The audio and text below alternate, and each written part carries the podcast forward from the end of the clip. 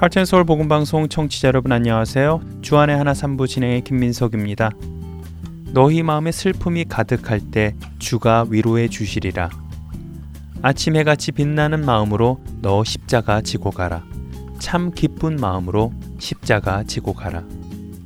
내가 기쁘게 십자가 지고 가면 슬픈 마음이 위로받네. 우리에게 슬픈 일이 다가올 때 주께 나아가 위로를 받고 오히려 기쁘게 우리에게 주어진 십자가를 지고 나아가면 주님께 위로를 받을 것이라고 고백하는 이 찬송가는 미국의 아이나 둘리 오구돈이라는 분에 의해 쓰여졌습니다. 오늘은 어떻게 그녀가 이런 찬송을 쓰게 되었는지, 그녀의 삶 속에 하나님께서 어떤 일을 하셨는지 먼저 첫 찬양 들으시고 말씀 나누도록 하겠습니다.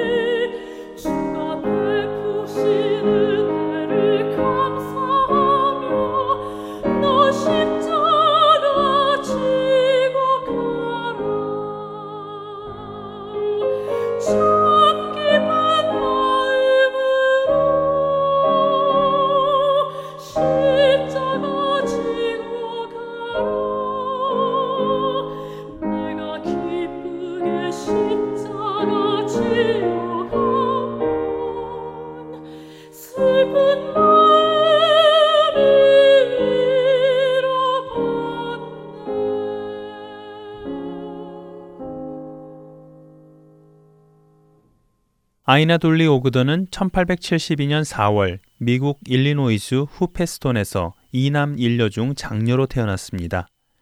그의 아버지는 후페스톤에서 작은 농장을 운영하였었는데요. 아이나가 11살이 되던 때인 1883년에는 사우스 다코타주로 이사하게 되었고 제법 큰 농장을 운영하게도 됩니다. 모든 것이 풍족해 보였지요. 하지만 그로부터 3년 뒤인 1886년에는 농장에 거대한 토네이도가 들어닥치는 바람에 그들은 모든 것을 잃고 언제 또다시 들어닥칠지 모르는 토네이도가 걱정되어 다시 일리노이주로 돌아오게 됩니다. 그때가 아이나의 나이 14살, 1886년이었는데요. 이렇게 해서 일리노이주로 다시 돌아온 아이나는 16살이 되던 1888년부터 대학을 다니기 시작합니다. 그리고 거기서 자신에게 음악적 재능이 많이 있음을 알게 되지요. 그 후 그녀는 20살이 되던 1892년부터 1900년까지 8년간을 학교 교사로 일을 하게 되는데요. 그 가운데 제임스 웨스턴 오구돈이라는 사람을 만나 1896년 9월 결혼을 하게 됩니다. 결혼 후 이들 부부는 교회에서 어린이들을 위한 주일학교 교사로 섬기며 열심히 성경을 가르칩니다. 이렇게 시작한 주일학교 교사를 이들은 무려 25년이나 계속하였다고 합니다. 아이나가 찬송시를 작사하기 시작한 것은 학교 교사로 일을 시작했던 1892년부터였습니다. 그녀의 첫 찬송시가 발표될 때부터 사람들은 그녀의 찬송시를 좋아했지요. 이렇게 해서 세상에 알려지기 시작한 그녀의 시는 수많은 기독교인들에게 사랑을 받게 되었고 또 많은 작곡가들이 그녀를 찾아와 찬송시를 써달라는 요청까지 하게 됩니다. 이렇게 하여 평생 동안 그녀가 쓴 찬송시는 무려 3천여 편이나 된다고 하네요. 한국인들이 사용하는 찬송가 책에도 그녀가 쓴 찬송시로 만들어진 찬송가들이 있습니다. 오늘 시작에 소개해드렸던 너희 마음에 슬픔이 가득할 때를 비롯하여 나 가나안 땅 귀한 성에라는 곡이지요. 아이나가 찬송 시인으로 왕성하게 활동하던 1896년 어느 날 그녀의 아버지 윌리엄이 교통사고를 당하게 됩니다. 소식을 들은 아이나는 부랴부랴 아버지가 계신 병원을 찾아가지요. 아이나가 병원을 도착하였을 때 그녀의 아버지는 머리와 척추를 심하게 다쳐 의식을 잃은 채 위독한 상태에 있었습니다. 담당 의사들도 최선을 다해보기는 하겠지만 마음의 준비를 단단히 하라고까지 말합니다. 이 상황을 지켜보던 아이나는 결국 죽어가는 아버지를 위해 자신이 아무것도 할 수 없음을 깨닫고 하나님께 아버지를 구해달라고 무릎을 꿇고 기도를 합니다. 놀랍게도 그녀의 아버지는 교통사고로 의식을 잃은 지 3일 만에 의식을 찾게 되는데요. 의식을 찾기는 하였지만 말을 제대로 할 수 없었고 사람들을 제대로 알아보지 못하는 상태였습니다. 그래도 아버지를 구해달라고 기도드린 것에 응답하신 하나님께 감사드릴 뿐이었습니다. 그리하여 아이나는 의식을 회복한 아버지를 집으로 모셔다가 돌보기 시작하는데요. 그동안 그녀가 하던 교사 일이며 시를 쓰는 일도 모두 그만두고 오로지 아버지의 건강이 좋아지기를 바라며 정성을 다해 간호합니다. 그러나 그녀의 정성 어린 간호에도 불구하고 아버지의 병세는 계속해서 나빠지게 되는데요. 시간이 가면 갈수록 그녀의 아버지 스스로 할 수 있는 것이 점점 더 없어졌고 아이나와 가족은 아버지가 회복될 것이라는 희망도 점점 내려놓습니다.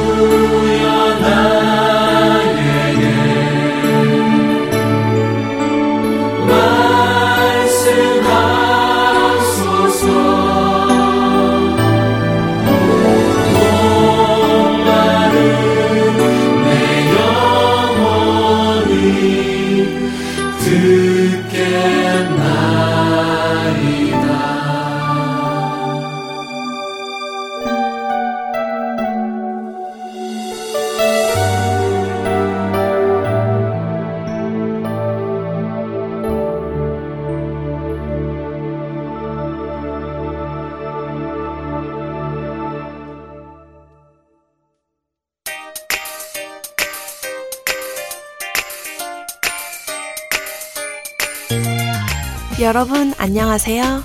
저는 영어 방송 주안의 하나 7부 Unity in Christ를 진행하고 있는 김지윤, 크리스틴 킴입니다. 여러분 주위에 영어가 더 편하신 분들이 계시다면 하텐서울 복음방송의 영어 방송 Unity in Christ를 추천해 주세요. 2016년을 맞아 다양한 소코너와 설교 말씀이 준비되어 있습니다. 자세한 문의는 사무실 전화번호 602-866-8999로 연락 주시길 바랍니다. 감사합니다.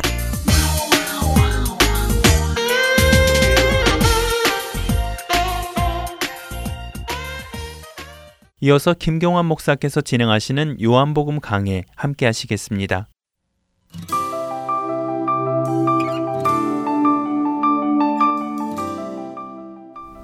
애청자 여러분 안녕하십니까? 오늘은 요한복음 강의 스무 번째 시간입니다. 오늘은 요한복음 7장 1절에서 24절에 담겨 있는 초막절과 이 토라에 대해서 말씀을 드리겠습니다. 7장은 6장과는 달리 다른 각도에서 예수님의 사역을 바라보고 있습니다. 6장은 6월절을 배경으로 하고 있고요. 7장은 초막절을 배경으로 하고 있습니다. 6장은 6월절에 먹는 음식으로서 그 예수님의 살과 피를 중심으로 사건이 성취됨을 기록하고 있죠. 근데 7장은 초막절 행사에 사용하는 물을 근거로 새 시대의 성령을 공급하는 예수님을 계시하고 있습니다. 자, 그러면서도 6장과 7장 모두 광야를 모티브로 한다는 공통점이 있습니다. 광야에서 이스라엘 백성들이 지속적으로 모세와 논쟁을 벌이는 장면이 나옵니다. 그런데 오늘 7장 말씀에서도 유대인들이 아주 예수님과 심각한 논쟁을 벌이고 있습니다. 그런데 이 유대인들과 이 심각한 논쟁 속에서도 예수님은 지속적으로 자기 자신이 누구이신지를 계시하고 계셨다는 것입니다. 자, 유대인들과의 논쟁의 쟁점은 어, 세 가지 정도로 요약될 수 있습니다. 첫 번째는 예, 토라에 관한 논쟁이고 두 번째는 그리스도 메시아에 관한 논쟁이고 마지막으로는 성령에 관한 논쟁입니다. 그러니까 7장 10절에서 24절까지는 예, 토라에 관한 논쟁을 벌이고 있는데 어, 이 본문에서 예수님께서는 이사에서 2장에 예언되었던 시온에서 흘러나오는 율법이 자기 자신임을 예, 선포하고 있습니다. 그리고 7장 25절에서 이 36절까지는 메시아에 대한 논쟁이 벌어지고 있는데 예수님께서는 하나님으로부터 와서 메시아로서 표적과 기사를 행하고 다시 하나님께 돌아가실 분임을 예, 선포하고 있습니다. 그러니까 다니엘서 7장에 예언되어진 그 메시아가 바로 예, 당신 자신인 것을 말씀하고 있는 거죠. 예, 그리고 7장 37절에서 39절에는 성령에 관한 논쟁을 벌이고 있습니다. 특별히 초막절의 절정인 제8일째 성령을 주시겠다고 예, 약속하십니다. 바로 8일째 부활하신 후에 제자들에게 성령을 나눠 주실 그 모습을 요 말씀 속에서 미리 예, 예언하고 계신 거죠. 자, 이에 다, 예, 이어지는 말씀 속에는 이에 따른 다양한 반응들이 등장하는 것을 보게 됩니다. 자, 오늘은 예, 첫 번째 단락, 그러니까 토라에 관한 논쟁에 관해서 이제 말씀을 드리겠습니다. 2절에 보니까 유대인의 명절인 초막이 가까운지라 이렇게 기록되어 있습니다. 때는 초막절이었다는 겁니다. 초막절은 유대인들의 세 번째 절기입니다. 예, 유대인들의 달력으로는 7월 15일부터 20일까지입니다. 가을 추수를 기점으로 이제 이 축제가 벌어지고 있는데 어, 이 초막절이라고 하는 이 단어 속에는 이 오두막이라는 의미 그리고 장막이라는 의미도 담겨 있습니다. 어, 왜냐하면 나뭇가지로 장막을 만들어 예, 축제를 벌였기 때문입니다. 이 명절의 배경에는 아주 중요한 역사적 사건이 담겨 있는데 바로 그 이스라엘 하나님이 큰 권능으로 이스라엘 백성들의 애굽에서 나오게 하여 광야를 인도하신 사건이 바로 그것입니다. 이 기간 동안에는 한 세 가지 예식이 예, 행해졌습니다. 그것은 이제 물 붓기 의식, 그리고 횃불을 밝히는 의식, 그리고 성전을 바라보며 예, 기도하는 의식입니다. 이 가운데서 물 붓기 의식을 가장 중요한 행사로 치릅니다.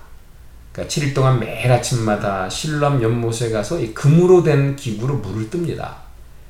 그리고 나팔을 불면서 물의 문을 통과하여 성전으로 옵니다. 성전에 도착하게 되면 성전 주위를 돌면서 시편 113편에서 이 118편을 부르게 되는데 이때 버드나무 가지를 흔든다고 합니다. 제사장은 실럼 연못에서 떠온 물과 이 포도주를 제단 위에 계속 붓습니다. 그 일곱째 날에는 제단에서 동일한 순서를 이제 일곱 번 반복하고요. 그리고 8일째에는 제단에 물 붓는 예식을 이제 하지 않습니다. 이때 제사장이 드리는 기도의 내용은 두 가지죠. 비가 때 맞춰 내리도록 하는 것과 그 다음에 부활에 관한 기도입니다. 그러니까 앞으로 7장 이하에서 예수님이 전하게 될 말씀의 내용과 아주 흡사하다는 겁니다. 이어지는 말씀에서 형제들은 예수님에게 유대로 가라고 공고합니다. 3절 4절입니다. 그 형제들이 예수께 이르되 당신이 행하는 일을 제자들도 보게 여기를 떠나 유대로 가소서. 스스로 나타나기를 구하면서 묻혀서 일하는 사람이 없나니 이 일을 행하려 하거든 자신을 세상에 나타내소서 하니 이 3절에서 형제들은 예수님이 유대로 올라가야 할 이유를 말합니다. 요즘 말로 하면 유대 종교의 1번지인 예루살렘에 올라가서 종교 지도자들과 경쟁하며 사역해 보라는 것입니다. 형제들은 예수님에게 임한 권세가 하나님에게서 온 것임을 알았습니다. 능력을 가진 예수님의 사역이 갈릴리에서 끝나는 것은 아깝다는 것이죠. 유대에 가서 예루살렘의 지도자들과 한번 겨뤄 보라는 것입니다. 성전이 있는 종교의 심장부에 들어가서 한번 그 심장부를 장악하라는 거예요. 그러나 예수님의 생각은 형제들과 달랐습니다. 6절이죠. 예수께서 이르시되 내 때는 아직 이르지 아니하였거니와 너희 때는 늘 준비되어 있느니라. 자, 요한복음에서 말씀하는 때는 예수님의 죽으실 때를 의미합니다. 앞서 예수님은 자신의 때를 6월절 사건과 연결시킨 적이 있었습니다. 예수님의 때는 예수님 자신이 6월절 어린 양으로 십자가에 돌아가심으로 온 인류를 구원할 때라는 것입니다. 이제 예수님은 자신의 때를 초막절과 연결시키고 있습니다. 예수님의 때는 자신의 죽음으로 온 인류를 죄에서 구원한 때일 뿐만 아니라 이 땅에 무너진 성전을 회복하는 때, 성전을 회복함으로 하나님과 인간을 연결시켜주는 때라고 선포하고 있는 것입니다. 자, 이런 정황을 다 알고 있는 예수님은 함부로 예루살렘에 올라갈 수 없었던 것이죠. 형제들은 뭐 언제라도 올라갈 수 있습니다. 그들이 예루살렘에 올라가는 것과 뭐 하나님의 궁극적인 뜻이 이루어지는 것과는 전혀 상관이 없습니다. 그러나 예수님에게 예루살렘은 죽음의 장소입니다. 예루살렘의 성전을 헐고 새로운 성전을 짓는 자리입니다. 예수님이 마땅히 이루어야 될 하나님의 뜻이 이루어질 자리라는 것입니다. 그렇기 때문에 예수님의 안중에는 뭐 예루살렘의 기득권 세력도 또 그곳의 백성들도 심지어는 자신의 제자들도 없었던 거죠. 오로지 예루살렘에서 하나님께서 자신을 통해 이루실 궁극적인 하나님의 뜻만 그의 안중에 있었던 것입니다. 그래서 예수님은 형제들에게 명절에 올라가라고 하고 자신은 갈릴리에 머뭅니다. 물론 결국은 예루살렘에 올라갈 것입니다. 그러나 사람의 때가 아닌 하나님의 때에 올라갈 것입니다. 십자가와 부활로 종말적 약속이 이루어지는 그때에 올라갈 것입니다. 자, 10절 이후에 예수님은 성전으로 올라가십니다. 10절에 보니까 그 형제들이 명절에 올라간 후에 자기도 올라가시되 나타나지 않고 은밀히 가시니라. 형제들이 올라가라고 했을 때는 거절하셨습니다만 결국은 올라가십니다. 유대인들의 한 명으로서 당연히 명절을 지키기 위해 예루살렘에 올라가는 것은 분명합니다. 그러나 그 시기는 사람이 정한 때가 아닌 하나님의 뜻이 이루어지는 때라는 겁니다. 이제 예수님은 때가 오고 있음을 감지하고 계셨던 거죠. 유대인들은 예수님을 죽이려는 음모가 보이지 않는 곳에서 꾸며지고 있음을 알고 계셨던 겁니다. 이제 예수님은 그 중심에 들어가십니다. 그리고 자신을 죽이려는 거짓 성전의 기득권 세력들과 논쟁을 펼칩니다. 그러나 예수님은 그들과의 논쟁을 통해서도 자기 자신이 누구이신지를 다시 한번 계시하십니다. 먼저 10절에서 24절에 예수님은 자기 자신이 토라가 증거하는 그분임을 말씀해 주십니다. 말씀이 육신이 되어 이 땅에 장막을 치신 예수님은 토라였다는 것입니다. 이때 유대인들이 예수님을 찾으면서 아주 본질적인 질문을 던집니다. 그것은 우리가 예수님을 바라보며 마땅히 던져야 할 질문이기도 합니다. 11절이죠. 명절 중에 유대인들이 예수를 찾으면서 그가 어디 있느냐 하고 그러니까 그가 어디 있느냐 이렇게 질문했습니다. 유대인들의 질문은 결국 예수님의 정체성의 문제였습니다. 7장의 유대인들이 예수님에게 던진 질문들을 보니까 모두 예수님의 정체성에 관한 것이었어요. 11절에는 그가 어디 있느냐 27절에서 29절에는 그가 어디에서 왔느냐 33절에서 35절에는 그가 어디로 가느냐, 어디에 있느냐, 어디에서 왔느냐, 어디로 가느냐. 요한복음은 계속해서 이 예수님에 관하여 이 세 가지를 증언하고 있어요. 이 세 가지 질문은 결국 예수님이 누구인가에 대한 질문이죠. 유대인들의 질문은 분명 본질적인 것이었다는 겁니다. 그러나 이상한 것은 예수님이 그들의 질문에 대해 바른 대답을 했음에도 불구하고 그들은 예수님의 대답을 받아들이지 않았습니다. 유대인들에게는 이미 그들의 마음에 자신들의 답을 가지고 있었던 것입니다. 유대인들의 이 질문에 대해 성경은 아주 강한 어조로 강조하며 대답하죠. 14절에 이미 명절의 중간이 되어 예수께서 성전에 올라가사 가르치시니 예수님이 어디에 계시다고요? 성전에 있습니다. 새 성전이신 예수님이 옛 성전에 있었다는 것입니다.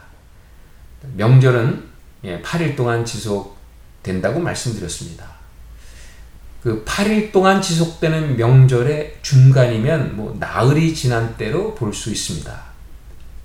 예수님은 명절의 중간에 성전에 들어오셔서 토라를 가르치셨습니다. 예수님이 명절에 예루살렘에서 한 일은 가르치는 일이었습니다. 그리고 이 가르침은 앞으로 벌어질 논쟁의 빌미가 됩니다.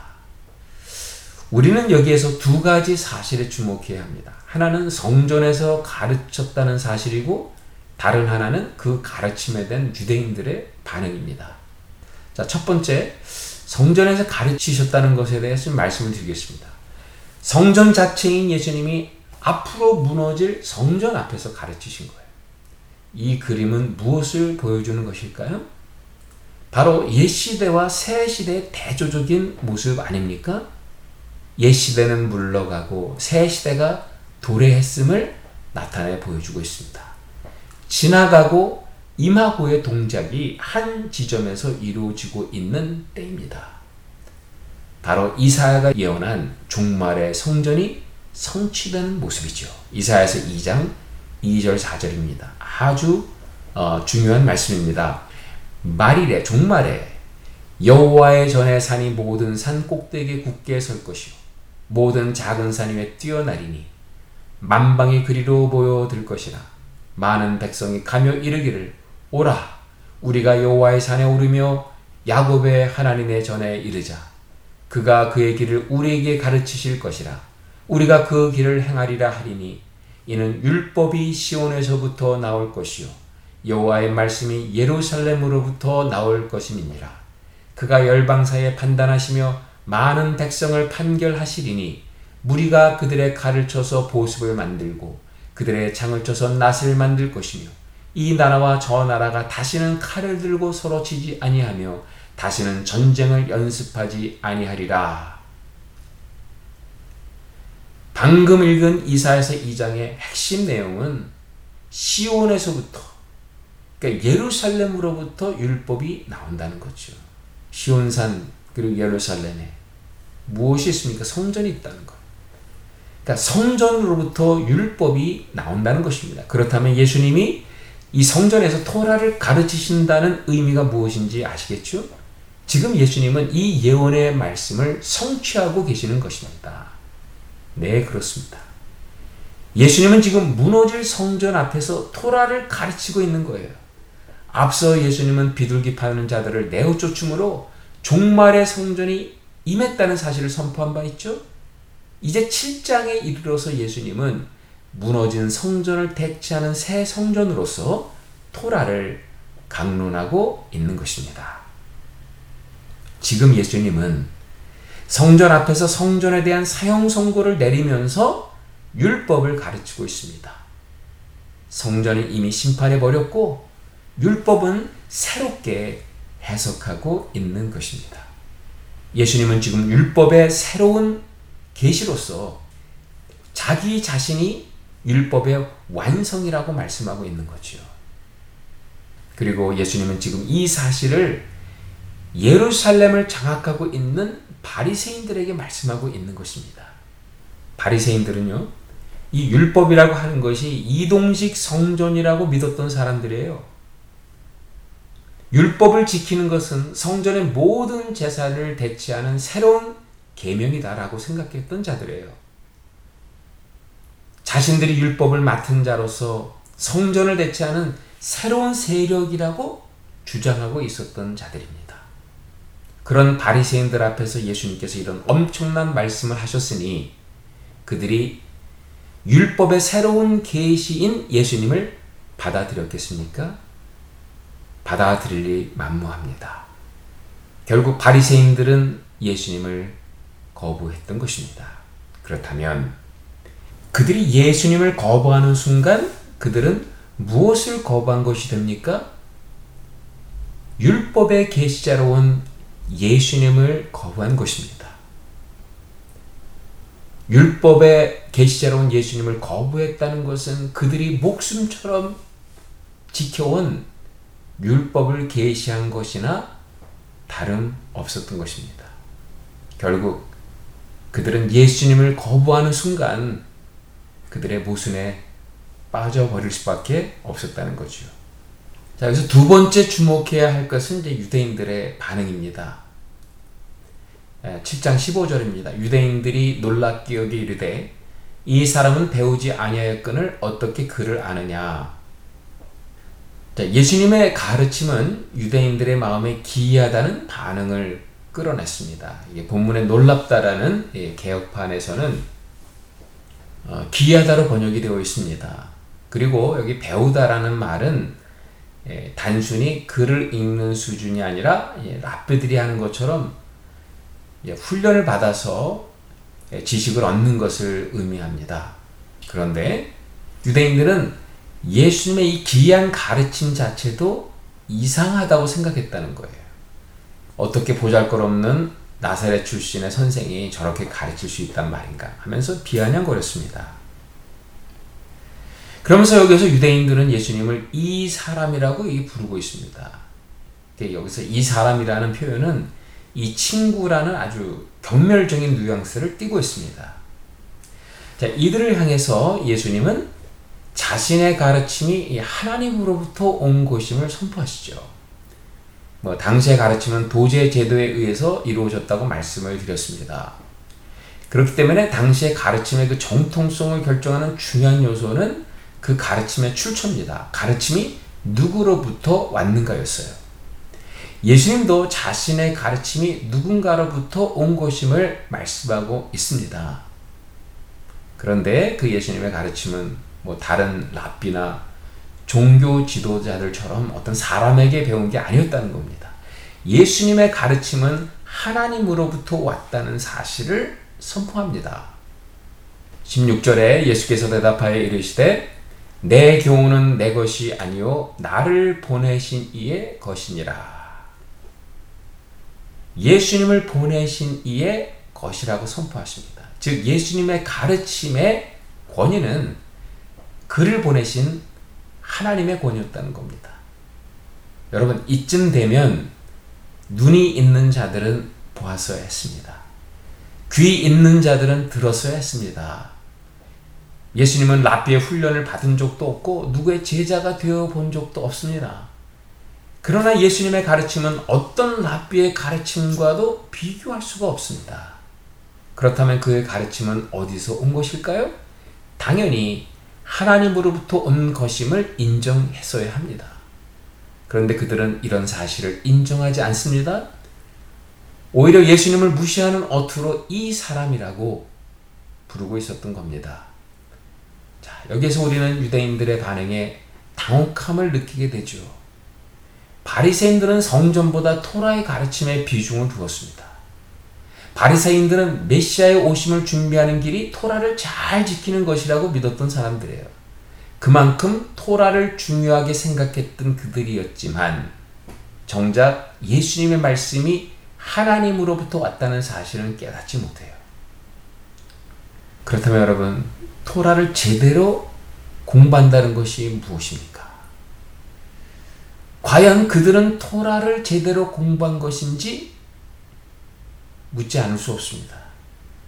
결국 그들은 토라를 공부하면서 자신들의 입맛에 맞는 부분만 취사 선택했다는 것입니다. 그리고 그것들을 잘 종합해서 자신들의 원하는 메시아 사상을 만들어낸 것이죠.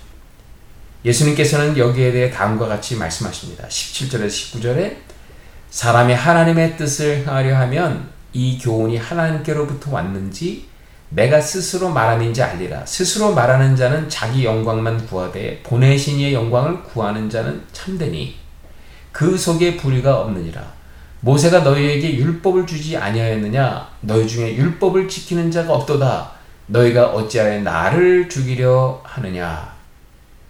예수님께서 지적하시는 바리새인들의 문제는 이거예요. 그들의 중심에 하나님이 아닌 자신들이 있었다는 거예요. 하나님이 중심이 된 신앙생활이 아닌 자신이 중심이 된 신앙생활을 했다는 것입니다. 지난번에 어떤 인기 있는 재정 강의를 들어본 적이 있습니다. 70%는 말씀의 원칙에 따라 재정 강의를 하는데 30%는 결국은 우리 인간의 탐욕을 부추기고 강화시키는 내용이었습니다. 자, 그렇게 해서 돈을 벌면 원칙에 따라 한 것이라고 말합니다. 만약에 돈을 못 벌면 믿음이 없어서 그렇다고 합니다. 여러분, 강의를 듣고도 삶의 중심이 옮겨지지 않으면 결국 탐욕은 해결되지 않습니다. 끝까지 탐욕이라고 하는 것은 우리 재정의 삶에 문제거리로 남아있게 됩니다. 예수를 믿지 않는 어떤 분이요, 저에게 사주 팔자를 보라고 해서 웃어 넘긴 적이 있습니다. 자기 생년 원리를 주었더니 뭐 쪽지게처럼 맞추더라는 것입니다. 사업을 하면 안 되고 대신 집을 사서 늘려 가야 되고 그렇게 하면 나중에 돈을 벌게 될 것이라고 했답니다. 뭐 결혼 문제는 돈이 많은 사람이 아닌 좀 성실하고 자상한 사람과 해야 된다고 했다는 거예요. 그래서 이 사람이 놀라는 것은 그 이야기가 자신이 생각했던 그대로여서 참 신통했다는 것입니다. 여러분, 제가 그 이야기를 듣는데 마음이 좀 찜했습니다. 왜냐하면 많이 들어본 이야기더라는 거예요. 신통한 예언 은사가 있는 분들을 찾아다니는 일부 기독교인들을 보는 듯 했습니다. 여러분, 기도를 하면서도 또 기도를 받으면서도 내 삶의 중심이 하나님에게로 옮겨지지 않으면 그 기도는 이교도들의 기도 수준을 넘어가지 못한다는 것입니다. 결국 그 기도는 나의 인간적인 필요와 욕망만을 부추기는 기도로 남게 되는 것입니다. 우리의 삶의 중심이 나에게로부터 하나님께로 옮겨지는 축복이 있었으면 좋겠습니다. 청자 여러분, 오늘 여기까지 하겠습니다. 그러면 안녕히 계십시오. 다음 주에 뵙겠습니다.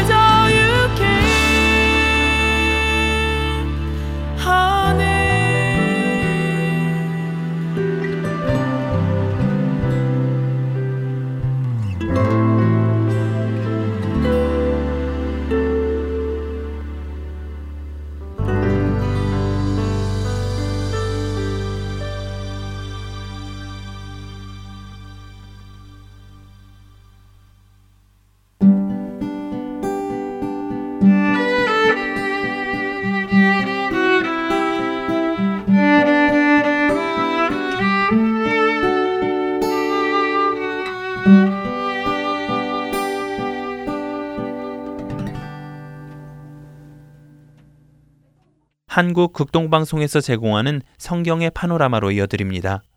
오늘은 호세아 선지자의 사역에 대해 나누어 주십니다.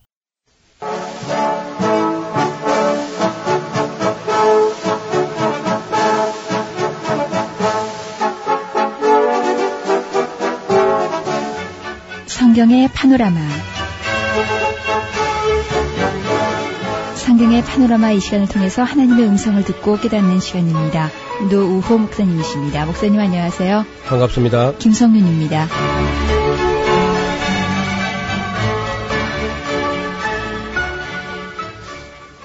호세아가 하나님의 심정을 이제 차츰차츰 알아가면서 또 말씀을 전하면서 그렇게 네. 하는데 하나님 말씀이 여호와께서 이 땅 거민과 쟁변하시나니 이 땅에는 진실도 없고 인애도 없고 하나님을 아는 지식도 없고 오직 저주와 사기와 거짓과 살인과 투절과 간음뿐이요 강포가 극에 달하여 피가 피를 대는 그런 악한 것만 가득 찼다는 겁니다. 그래서 이것이 이제 어째서 그렇게 됐나 하면은 결국 그 원인을 따져보니까 내 백성이 지식이 없어서 결국 망하게 됐다. 그 지식은 무슨 세상 지식이 아니고 네. 하나님을 아는 지식, 하나님의 율법에 대한 계명과 율례에 대한 지식이 너무 없어서 그렇게 됐다 하는 결론을 이야기를 합니다. 그래서 오래 전에 이야기를 들었습니다만은 초창기 우리 이 프로그램 시작할 때에 하나님께서 이스라엘 백성을 가나안 땅에 들어가거든 매 7년 정기 면제년에 초막절에 온 백성을 다 불러 모아가지고 율법을 낭독을 해서 그 백성들에게 율법을 배우게 하라고 그렇게 하신 말씀 우리가 들었습니다. 신명기 공부할 때요. 네. 근데 그들이 뭐 가난 땅에 들어서 사사시대 300년 동안 안 했고 왕정시대도 전혀 안 했습니다. 7년에 한 번씩 하라고 했는데 700년이 지나도록 한 번도 안 한 거예요. 그러니까 결국은 지식이 없을 수밖에 없지요. 오늘 우리가 성경을 다 손에 가지고 있으면서도 목사님들이 그렇게 성경을 읽으라고 애를 태우고 해도 성경을 잘 모르고 안 읽고 하는데 그때만 해도 이스라엘 백성들은 성경이란 책이 개인이 가질 수가 없습니다. 제사장들이 그저 한두 권 가지고 있는 정도인데 그러니까 백성을 한 자리에 불러 모아놓고 읽어주는 길밖에 없었어요. 근데 그렇게 안 해버리니 백성들이 어떻게 알겠습니까? 우리가 지금 6.25 난지가 뭐 반세기 남짓 됐는데 그 후세대는 6.25를 잘 알지 못한다 그래요. 근데 만약에 700년 지나 보십시오. 아무것도 모르는 거지. 결국은 호세아가 하는 말이 내 백성이 지식이 없어서 많다. 네가 지식을 버렸으니 나도 너를 버리게 될 것이고 나의 제사장이 되지 못하게 할 것이며 네가 네 하나님 여호와의 율법을 버렸기 때문에 나도 네 자녀를 잊어버릴 것이다 완전히 내 백성이 아니다 로압니다 그렇게 말씀하시는 겁니다. 그러니까 우리가 하나님을 사랑한다고 하면서 하나님 말씀을 모른다는 것은 말이 안 되거든요. 그분을 사랑하게 되면 그분이 무슨 말씀하셨는가 조그마한 음성에도 다 귀를 기울여 할 텐데 하나님을 사랑하는 마음이 없고 여호와는 아는 지식이 없다는 겁니다. 그래서 호세아의 권면과 표현은 우리가 여호와를 알자, 힘써 여호와를 알자. 하나님은 번제보다 하나님 아는 것을 원하신다. 그런 말씀을 남기고 있습니다. 이스라엘 백성들이 때때로 무슨 일이 있어가지고 잠깐 동안 신앙이 조금 열기가 올라오는 수가 있죠. 근데 이게 열을 올리기도 쉽지 않은데 식는 게 얼마나 빨리 식어버리는지 마치 그 번철 있죠, 번철. 후라이판이라 그럽니까? 그런 얇은 번철처럼 그렇게 이스라엘 백성의 신앙이 빨리 식어버리는 겁니다. 그러니까 아무 일이 안 돼요. 예를 들어서 프라이팬 같은 걸 이렇게 다 놓고 이제 조금 더워진 걸 보고 갔다가 오니까 불이 다 꺼지고 식어버려가지고 반죽할 동안에 이미 다 식어버렸어요. 예. 그럼 아무것도 못하겠죠. 그래서 이스라엘 백성의 마음이 마치 화덕같이 뜨거워졌다가 그들이 그저 식어버리고 그래서 이스라엘 백성 신앙생활 하는 거 보면은 마치 또 에브라임이 열방에 혼잡되어 가지고 있는 그 모습이 마치 뒤집지 않은 지원병 같다. 음. 그 빵을 굽다가 한쪽은 타고 한쪽은 센 거고 한 것처럼 그렇게 먹을 수 없는 그런 모습이다. 빵 만드는 자가 달궈진 하덕과 같이 비유가 되는데 반죽을 뭉침으로 발리고 되기까지만 불을 일으키고 거쳐버린다. 뭐 이런 이야기 자꾸 나와요. 성경학자들이 왜 호세아가 자꾸 빵 만드는 이야기를 자꾸 하는가. 이번에 혹시 빵 공장 사장을 했는가. 그런 그 빵에 관한 이야기가 나오니까 그러니까 진리를 말할 때 무슨 하늘을 까요 구름 잡는 얘기가 아니고요. 우리 삶 가까이에 있는 걸 가지고 비유를 하는 겁니다. 그 어떤 분은 아니고 호세 안에 고멜이 빵도 안 만들어 놓고 집을 나가가지고 호세가 손수 빵을 만들어 보다가 서투른 솜씨에 빵을 태우기도 하고 센 것도 있고 하는 걸 이제 경험하면서 이스라엘 백성의 신앙 상태가 꼭 그런 것 같다 하는 표현을 한 것이 아니겠는가 그런 얘기를 다 합니다. 하나님께서는 이스라엘 백성을 만나기를 마치 광야에서 포도를 만난 같이 사막에서 그 목마를 때 포도를 만나면 얼마나 반갑겠습니까? 예, 그렇죠. 그리고 과일나무를 심어놓고 그 천년매를 볼 때 그렇게 반가워하는 것이고 며느리를 보고 첫 손자를 본 것처럼 정말 하나님께서 이스라엘 백성을 그렇게까지 반기고 기뻐하고 눈동자같이 그리 사랑했는데 그런 사랑의 대상이 하나님을 배반하고 바알 부월에게 부속되고 아스다롯이나 바알신이나 아시라 목상이나 그런 자기들이 선교해야 될 가나안 땅에 있는 그런 신들에게 빠져들어가는 걸 때에 하나님이 얼마나 마음이 아프겠습니까? 그 원인이 다 어디 있냐면은 반드시 7년마다 한 번이라도 성경을 통독하라고 온 백성이 모여가지고 남자, 여자, 심지어 유치원생까지도 다 나와서 한 자리에 앉아서 성경을 매 7년 정기 면제는 초막절. 초막절이면 우리나라 달려오면 9월 말, 10월 초 그 정도 돼요. 추석 머리가 되겠죠. 그럴 때 온 백성이 한 주간을 성경이 있는데 전부 다 바치도록 그렇게 명령했는데 이런 사실이 명령되어 있는지조차도 사람들 잘 몰라요. 오늘 교회도 잘 모릅니다. 저희들이 음. 이제 성경을 여러 차례 읽다 보니까 하나님께서 그렇게 명령한 것을 우리가 까마득히 모르고 있었어요. 유대인들도 안 했고 초대교회도 별로 그 한 것 같지가 않고 로마 캐도릭은 물론 안 했고 종교 개혁자들도 그렇게 하질 않았어요. 그래서 저희들이 1977년부터 이 성경을 정말 통독을 해야 되겠구나 하고 창세기부터 계시록까지를 읽어보니까 우리들도 성경을 제법 안다고 생각했는데 아는 게 아니라 이게 너무 모르는 게 많았고 그다음에 특별히 구약 성경을 우리가 등한히 했는데 구약 성경을 통해서만 하나님의 심정을 헤아릴 수 있습니다. 하나님께서는 구약 성경에서 기뻐하시기도 하지만 슬퍼하시고 노여워하시고 하나님의 그 감정적인 면이 그냥 다 여실하게 드러납니다. 신약 성경은 통해서는 알 수가 없어요. 신약 성경 십자가 외에는 다른 그 이야기가 많지 않기 때문에 하나님의 심정을 헤아릴 수가 없습니다. 우리 성도님들이 지금까지 대개 구약은 너무 두껍고 이해가 안 되고 그래서 그냥 읽다가 말다가 덮어두었다가 예. 이렇게 하니까 하나님의 입장이나 하나님의 심정을 전혀 모른 채 일평생을 허비를 하게 됩니다. 창세기부터 구약 말라기까지 읽는 데는 대개 2박 3일 내지 3박 4일이면 충분하거든요. 우리 에스라 성경 강좌 같은 데 간다든지 아니면 다른 데서도 성경 통독을 한데 모여가지고 아침부터 읽으면은 3박 4일이면 충분히 구약이 다 정리가 됩니다. 그렇게 읽어보면은 부분적으로 읽던 때하고는 전혀 달라요.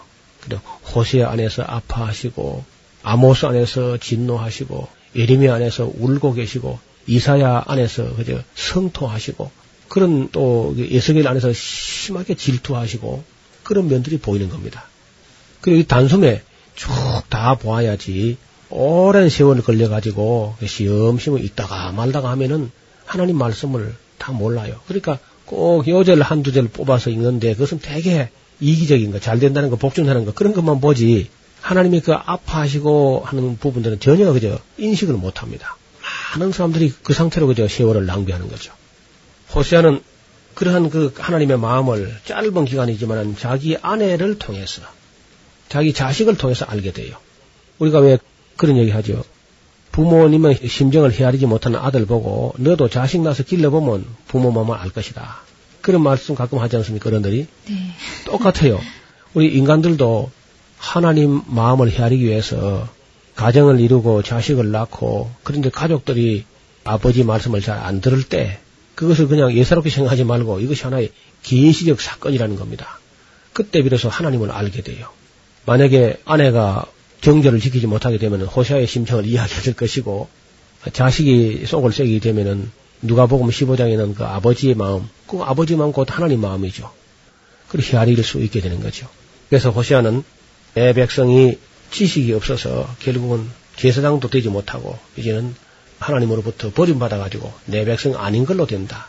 암미가 로 암미가 된다.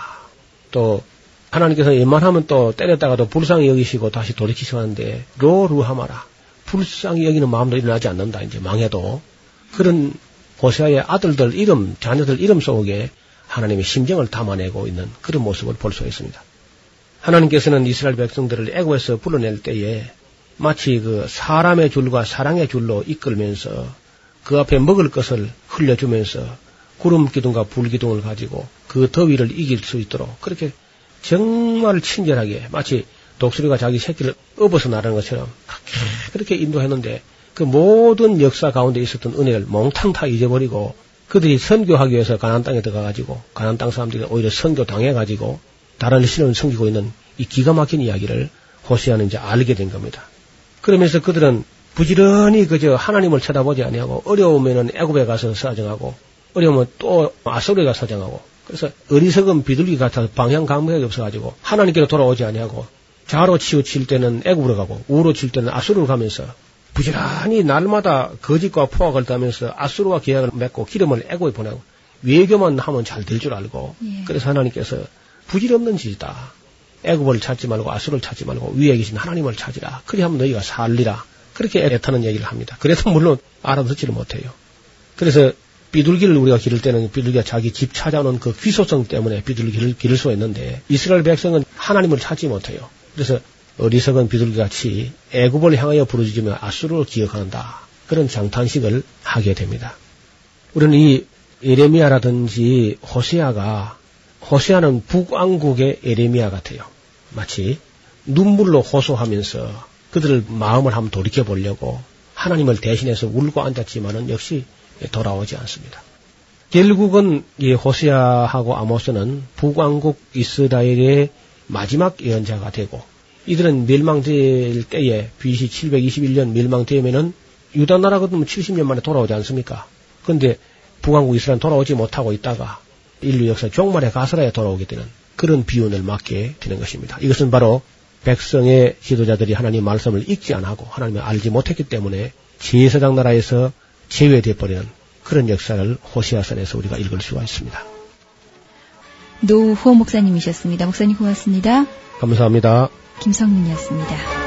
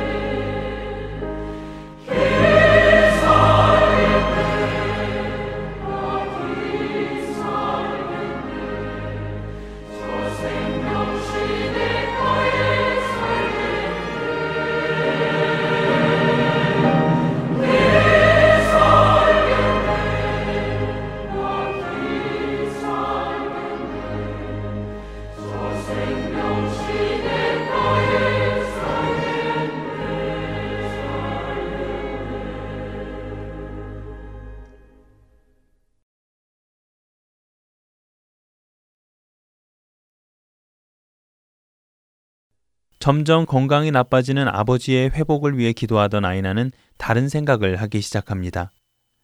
짧은 이생을 위한 기도가 아닌 이생 후에 다가올 삶을 위해 기도해야겠다는 생각이었지요. 그러던 어느 날 아이나는 마가복음을 읽다가 말씀 한 구절에 큰 감동을 받습니다. 무리와 제자들을 불러 이르시되 누구든지 나를 따라오려거든 자기를 부인하고 자기 십자가를 지고 나를 따를 것이니라. 누구든지 자기 목숨을 구원하고자 하면 잃을 것이요. 누구든지 나와 복음을 위하여 자기 목숨을 잃으면 구원하리라. 사람이 만일 온 천하를 얻고도 자기 목숨을 잃으면 무엇이 유익하리요? 마가복음 8장 34절에서 36절 말씀입니다. 이 말씀을 읽는 순간 아이나는 이 말씀 모두가 하나님께서 자신에게 말씀하시는 것 같았다고 하는데요. 그래서 그녀는 하나님께 기도합니다. 하나님, 이 모든 고통과 어려움도 기쁘고 감사한 마음으로 받아들이게 도와주세요. 현실을 집착하고 사는 사람이 아닌 천국의 소망을 두고 살아가게 하신 하나님의 뜻을 언제나 즐거워하도록 도와주세요. 그런 기도가 자신의 입에서 나오자 그녀는 급히 그 기도를 시로 써내려가지요. 이렇게 써진 찬송시는 1916년 주님의 마음을 본받는 자, 주 예수 내 맘에 들어와 계신 후를 작곡한 찰스 가브리엘에 의해 작곡까지 되어 찬송가 너희 마음에 슬픔이 가득 차도가 완성되게 됩니다. 우리에게 시련이 다가오고 환란이 다가올 때 우리의 시선을 짧은 이 땅이 아닌 하늘로 옮기자고 말하는 그녀. 내게 주어진 그 십자가를 기쁨으로 지고 그 길을 가자는 그녀의 고백은 오늘을 사는 우리 그리스도인들에게도 동일하게 적용될 것입니다. 땅의 것을 보지 마시고 하늘의 것을 바라보시며 각자의 길을 기쁨으로 걸어가시는 여러분들 되시기를 바랍니다. 구성과 진행의 김민석이었습니다. 여러분 안녕히 계세요.